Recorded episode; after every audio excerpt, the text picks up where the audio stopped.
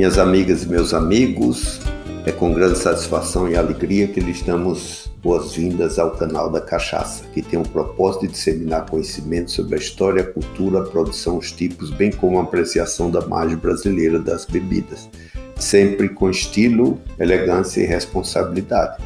Eu sou Jairo Martins, o cachacista, professor, autor, consultor e palestrante do segmento de bebidas espirituosas, com ênfase em cachaça no Brasil e no exterior. No episódio de hoje, trazemos o módulo 6 do curso Cachaça Compacto 12 por 12. Em 12 minutos abordaremos o tema Os métodos de produção, falando um pouco sobre as tecnologias disponíveis para a produção da cachaça. E esse é o tema de hoje. Eu espero que aproveitem a nossa aula. Então, cachaça, segundo as instruções normativas, os, os decretos, ela é a denominação típica e exclusiva da aguardente de cana produzida no Brasil, com graduação alcoólica de 38 a 48% em volume a 20 graus Celsius, obtida pela destilação do mosto fermentado do caldo da cana-de-açúcar, com características sensoriais peculiares, podendo ser adicionada de açúcares. Como já vimos, né? O processo produtivo da cachaça realmente é uma espécie de cadeia de valor, né? que começa com o cultivo da cana até a venda e distribuição para o consumidor. E nesse processo, né, nós vemos, né, depois do, da, cultivo, moagem, preparação do caldo, a fermentação, a destilação, a armazenagem né, ou maturação, podemos dizer, até a venda, distribuição, até a apreciação. Nós temos o processo de destilação, ou seja, os processos produtivos né, que nós queremos falar. Então, ele trata né, de, de tecnologias adequadas a esse processo de separação realmente de líquidos com temperaturas de ebulição diferente.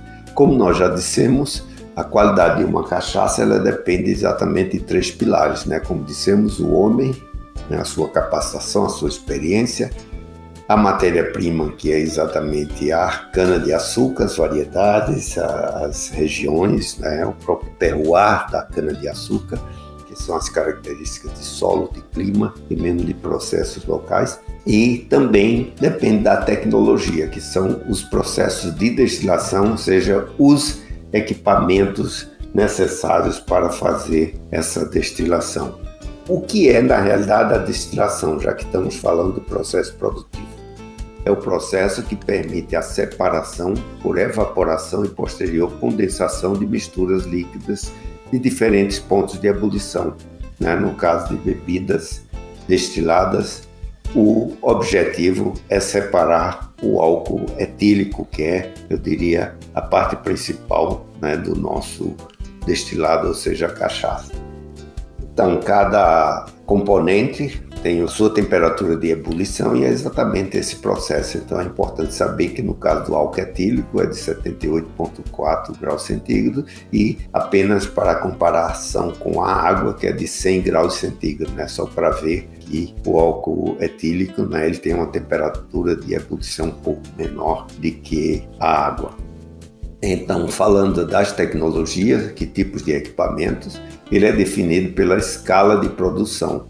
Né? Então, podemos dizer, se eu tenho uma escala pequena média, eu tenho o alambique, é o chamado cachaça de alambique, e no caso de uma produção de alta escala, eu teria a coluna de destilação. Né? O que define um e outro é exatamente a utilização, é exatamente a escala de produção.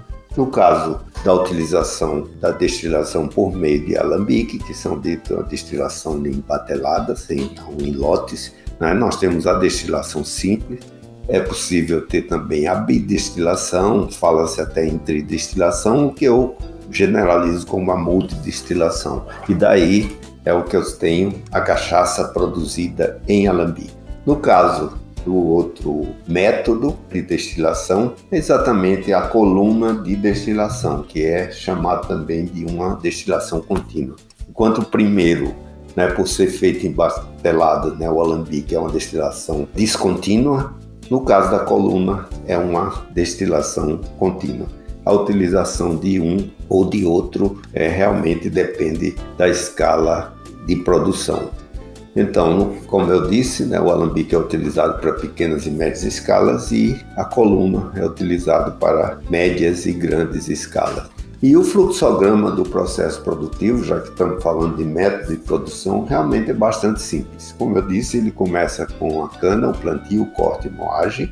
Depois eu tiro o caldo da cana e aí para fazer os ajustes necessários eu preciso posso fazer uma diluição com água, né, para chegar no teor de açúcar adequado para a produção.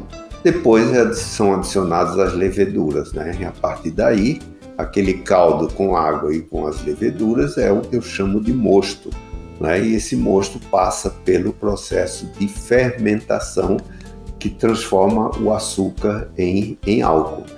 E aí o caldo resultante é exatamente o vinho, e aí esse vinho passa pelo processo de destilação. E aí é que nós temos os dois processos dependendo da escala. Né? Se é uma escala pequena, média, eu tenho o alambique, no caso do alambique, eu diria que é um processo assim mais manual, porque eu tenho que fazer a separação né, do que eu chamo da cabeça, pode variar de 5 a 10%. Né? Depois eu tenho o coração, de 75% a 85%, e depois a cauda, que é 10% a 15%. Nesse caso, a cabeça e a cauda devem ser desprezados, exatamente porque contém substâncias nocivas e não adequadas à qualidade da cachaça, e aí a segurança alimentar também, e o que é aproveitado é o coração. Né? Então é um processo que depende da experiência do homem, né? para que nós possamos ter né, uma cachaça de qualidade. Né? E depois, com relação à, à destilação contínua, que é a utilização de, de colunas de destilação, né, que passa por um processo, eu diria, praticamente industrial. Então, eu tenho as classificações, uma cachaça de alambique e a cachaça produzida em coluna. Uma vez a cachaça pronta, ela vai passar por um processo de descanso, né, se eu quero a cachaça branca, como ela sai do alambique, ou um processo de armazenamento ou envelhecimento que está próprio para, eu diria, o consumo. Né? E exatamente o cuidado desse processo produtivo é que vai dar uma qualidade da cachaça adequada ao paladar né, daqueles apreciadores. Então, nós podemos dizer, para que tenhamos um processo produtivo de alta qualidade, eu posso dizer que nós temos sete dimensões na qualidade. Primeira é a matéria-prima escolhida para que dê um alto teor de sacarose. Depois, o processo de fermentação, no qual a higiene do ambiente é decisivo. Depois do processo de fermentação, nós temos o processo de destilação, e aí, nesse caso, nós utilizamos dois tipos de equipamento, o alambique e a coluna de destilação, e passa pela maturação.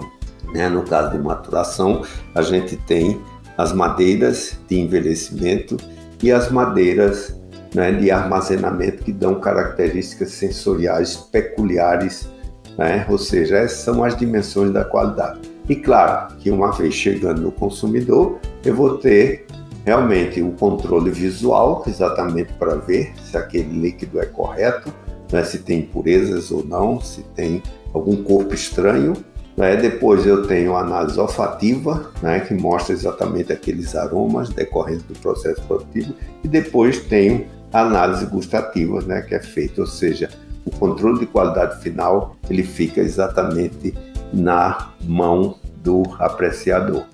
E assim nós chegamos ao final do módulo 6 do curso Cachaça Compacto 12x12, e na próxima aula abordaremos os tipos e estilos, ou seja, depois do processo produtivo, que tipos e estilos são colocados à disposição do apreciador.